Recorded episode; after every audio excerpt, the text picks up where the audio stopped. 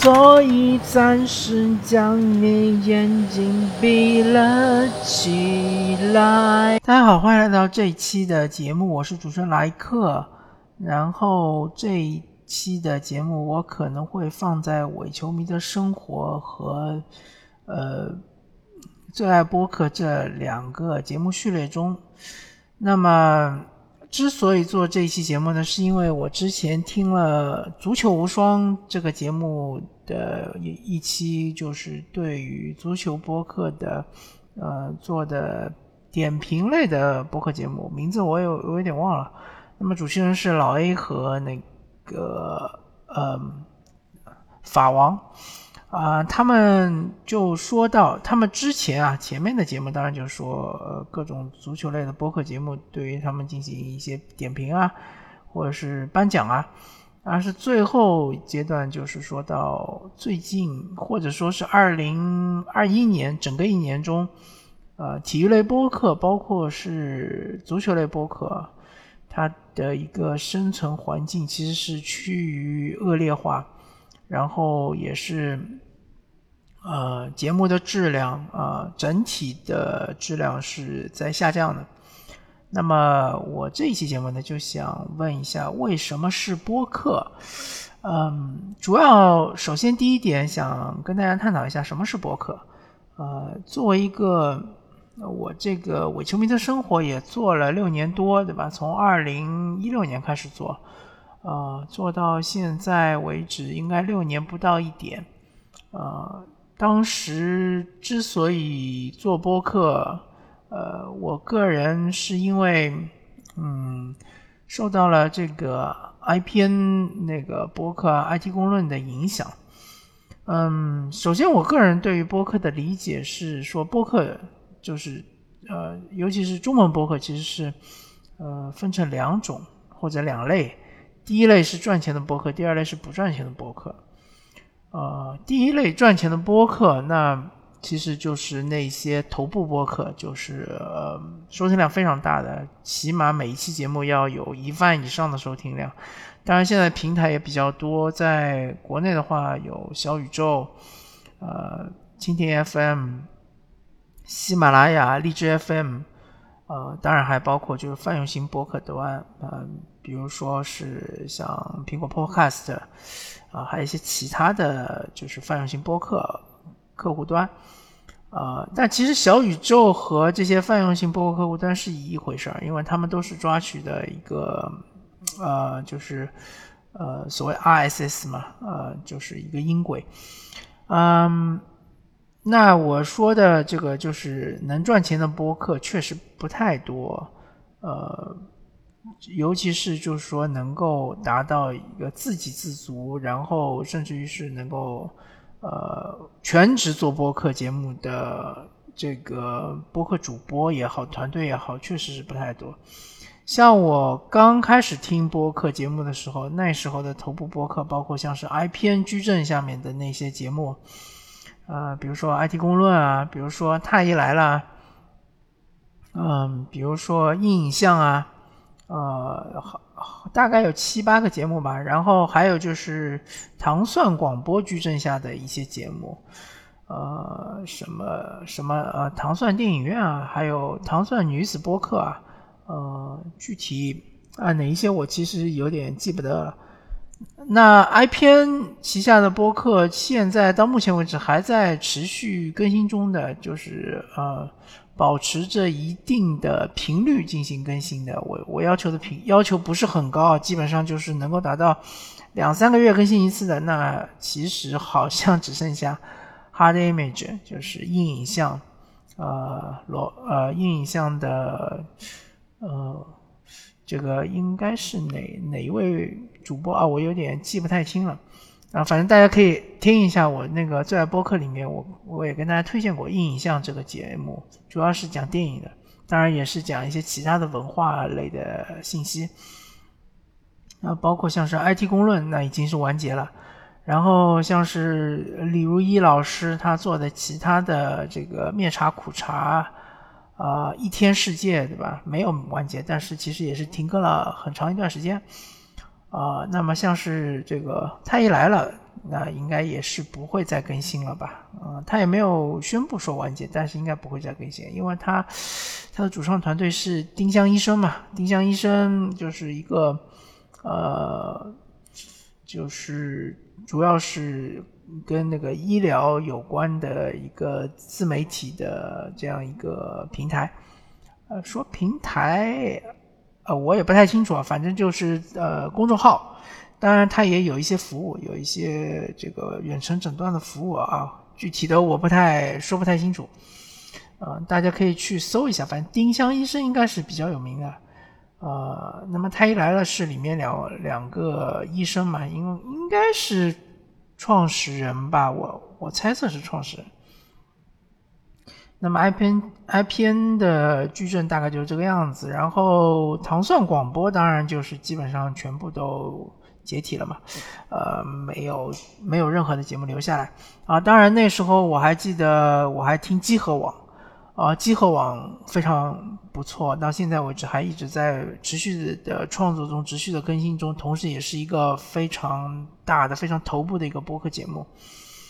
呃，刚开始集合网其实也算是糖蒜广播旗下的吧，但现在单独出来做做的话，其实它的更新频率非常高，基本上。呃，快的时候每天都会更新一期，当然内容都是各不相同，而且里面的主播啊、嘉宾啊非常非常多。呃，有的是围绕游戏的，有的可能就仅仅是围绕科幻的、文文学的，呃，或者是有一些是文化类的，呃，包括有几期说到什么苏联啊，我看到反正呃就是泛文化类嘛，就不仅仅是只仅。只是讲游戏了，原来是主要是讲游戏，尤其是呃主机游戏。那现在就不仅仅是讲游戏了，呃，现到现在为止，我观察到的一些比较头部的、比较大的，呃，所谓的就是呃能赚钱的播客，一个就是我刚刚介绍集合网，还有一个就是这个日坛公园旗下的一些节目，我相信应该是能赚钱的，因为他们的呃收听量非常大。啊，同时它也是团队也规模也比较大，日坛公园啊，还有就是跟宇宙结婚啊，呃，还有就是什么日坛物语啊，啊，还有啊，还有还有几个节目我有点记不太清了，因为日坛公园我最近听的也比较少，那么还有就是像是，嗯。这个杨怡和陈彦良他们做的那个 JustPod，就是播客以下的那个平台下面的一些节目，像是忽左忽右啊，啊，还有就是，嗯，像是东亚观察局，对吧？还有，呃，像是去现场，嗯，还有是，嗯，反正。基本上也都是呃泛文化类的，有有一些呢是涉及到呃一些政治类的新闻，啊，还有嘛就是他们呃还有海格力斯对吧？是体育类的，包括他们的翻转体育也是体育类的，嗯，他们这个平台总体来说应该说是收益不错的。那主要的主打的节目还是忽左忽右和那个呃东亚观察局。呃，它主要主打的，但是整体来说，它这个平台里面的收益应该是不错的，因为呃，他们里面那些主播有一些是全脱产的，但是像杨一啊，因为我在双城记里面还是看到杨一的啊，那就其实说明杨一他并不是完全放弃了线下工作去全新的去做播客，那么。还有哪些播客呢？比如说像是黑水公园，我觉得应该是一个这个不错的能赚钱的博客，啊，主要讲的是科幻科幻类的，也是泛文化类的播客节目，呃，也是那个做了很多年啊，包括他也做一些呃美式卡通类的一些节目，呃，美式动漫，那么还有就是。嗯，我我之前关注的像是呃加州一零一，肯定也是一个赚钱的项目。但是加州一零一的主播家叔他确实不是全职做播客的，他有有一份工作，他是在海外生活工作的嘛。所以虽然是赚钱的，但是呃，能不能支撑他整整体的生活，我觉得是抱有怀疑的啊。当然还有就是呃，整个互联网中应该算是最火的播客就是反派影评了。那反派影评，嗯，因为它是结合着呃免费节目和付费节目一起做的嘛，所以而且它就是确实流量非常大，呃，至少是整个就是呃影评类节目里面流量是最大的播客嘛，头部播客，所以呃，我相信至少主播波米。他本身肯定是一个全职脱产做博客的，至于他的嘉宾可能不一定，对吧？也有可能是做一些其他的新媒体的项目。嗯，反派影评包括像是展开讲讲，展开讲讲肯定也是赚钱的一个节目，但是展开讲讲的三位主播他们有可能是这个兼职做播客的，他们也有自己的本职工作，呃，好像是做编辑的吧，或者是记者的。那么还有就是随机波动，随机波动也算是一个泛文化类播客节目，而且是非常火的、非常头部的。当然，随机波动它之前的前身这个剩余价值，啊，其实我个人是更更加欣赏的。但是啊，不管怎么说吧，剩余价值是没有赚到钱，随机波动能赚到钱，对于呃主播来说肯定是好的。那么介绍那么多赚钱的播客啊。这些播客的特点主要一个是商业化运营非常好，第二个就是，呃，流量非常大，呃，他们的话题也好，他们的这个讲述话题的方式也好，非常吸引这个大多数的人。当然，还有一种流量非常大的播客节目，就是喜剧类的播客节目，里面包括像是有一些。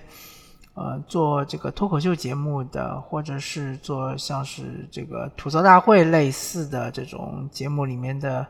呃，那些选手啊，或者是那些演员们的呃播客节目。那这种节目呢，由于是呃脍炙人口，然后大家也是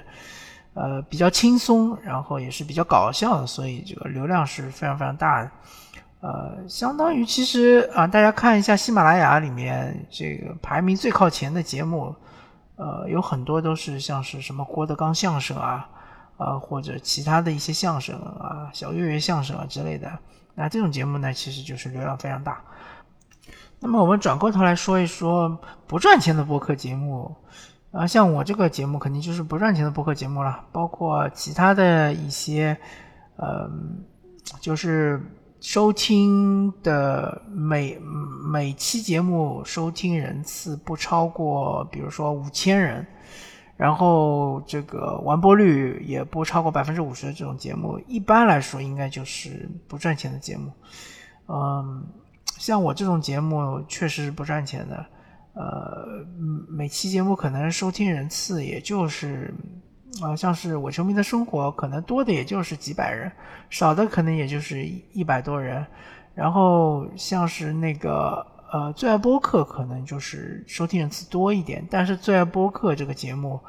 呃，因为 我没有办法做到就定期更新啊，因为毕竟我听的播客也是比较有限的，而且我如果听的感觉不是特别好的播客，我也不会推荐给大家，对吧？所以这个。就做到现在五十多期，可能有点做到头的感觉，而且还要考虑到有一些节目，比如说，呃，台湾类台湾那边的有一些节目，可能不太适合在这边推荐。那么，嗯，像像现在其实，呃，我们的全网这种类似类型的就是免费类，呃，就是不赚钱的节那个播客节目还挺多，嗯。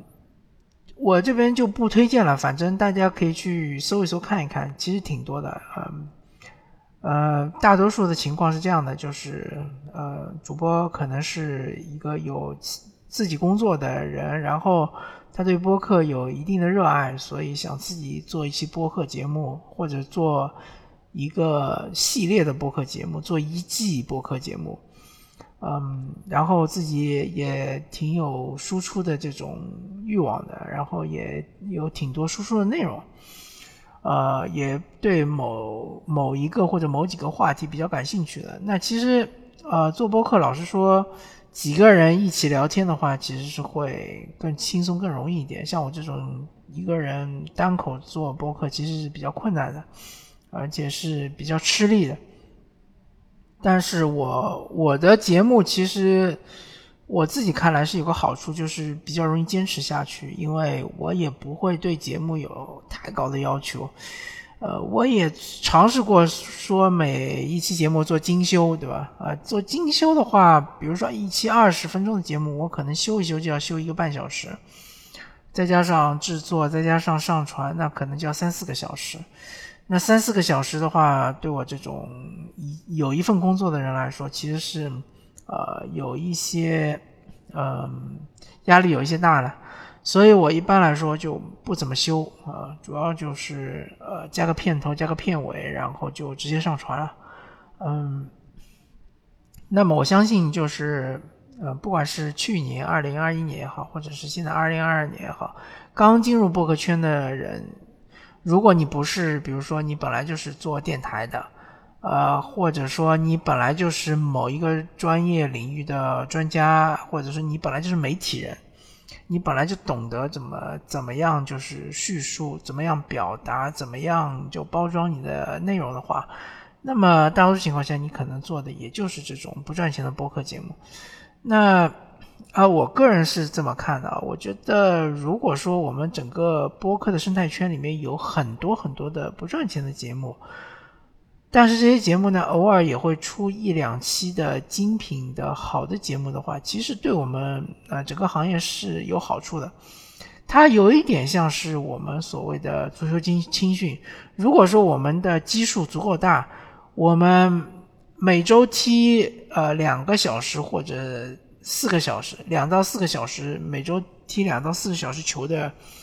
呃，所谓的足球人口足够多，对吧？有比如说上亿人，那么上亿人其实听起来很多，但对我们十四亿人口来说，也就十个人里面有一个人嘛，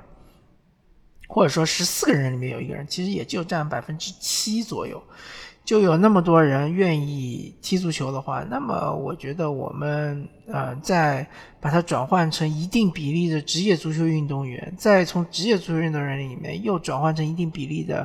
高尖端的呃精品的这样的呃国家队的球员，那我相信我们呃大的不说，说这个亚洲区想要出线还是有机会的，对吧？还是有希望的。那那我们播客也是一样的，就是说，如果有那么多的几千几万甚至几十万个，呃，大家可能就不赚钱的这种播客节目，但是大家是用心做的，啊，是用心输出内容的，然后是能坚持下去的。那么我们在以有一定比例，比如说百分之一，那就有几千个是能赚钱的播客节目。那几千个能赚钱的播客节目就非常的吓人了，就非常的呃给力了。那么在几千个里面再有，比如说再百分之一，那就几十个是能赚大钱的这个节目。那整个这个呃播客的整个这个行业其实就是做的非常的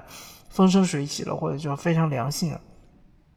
当然现在的情况可能不是这样，现状就是那些呃。我所谓的不赚钱的那些节目，可能就做个三四期、四五期就不做了，就直接呃不愿意再坚持下去了。因为毕竟确实做播客节目是要花时间。像我这种已经是非常随性的，用法王的话说是非常随性的，用我我自己的话说就非常粗糙的，呃，非常就是原始的节目，都不这么精修的节目，它做一期也需要大概一个半小时到两个小时。当然，这个是有一个，呃，就是如果我能，呃，连续做十期的话，我也不需要十个小时，我可能只需要三四个小时，啊，但是这个精力对我来说还是比较压力比较大，呃，所以说呢，嗯，我只能保证就是大概能够做到周更，已经是，啊，非常不容易了。呃，更何况有的节目他可能想要做月更，甚至季更都有可能有点困难，因为确实我们不能否认，有的这个主播他的工作本职工作就非常的繁忙。那所以，我这一期呢聊那么多，我主要就是想说，呃，我个人所认识的整个播客圈的这样一个生态，而且我个人的看法可能和。呃，有一些专业人士不太一样，他们可能认为就是应该要更多的能赚钱的播客节目，然后他们能够自给自足，能够养活自己，那样才能够带动整个行业、整个圈子。那我可能是觉得不赚钱的节目也很重要，而且不赚钱的节目如果坚持下去的话是更重要的，好吧？感谢大家收听这期的。呃，我个人自说自话的一期节目将会在伪球迷的生活和最爱播客节目上线。啊，我们我是主持人莱克，我们下期再见，拜拜。I'll think of some way to get him back. After all, tomorrow is another day.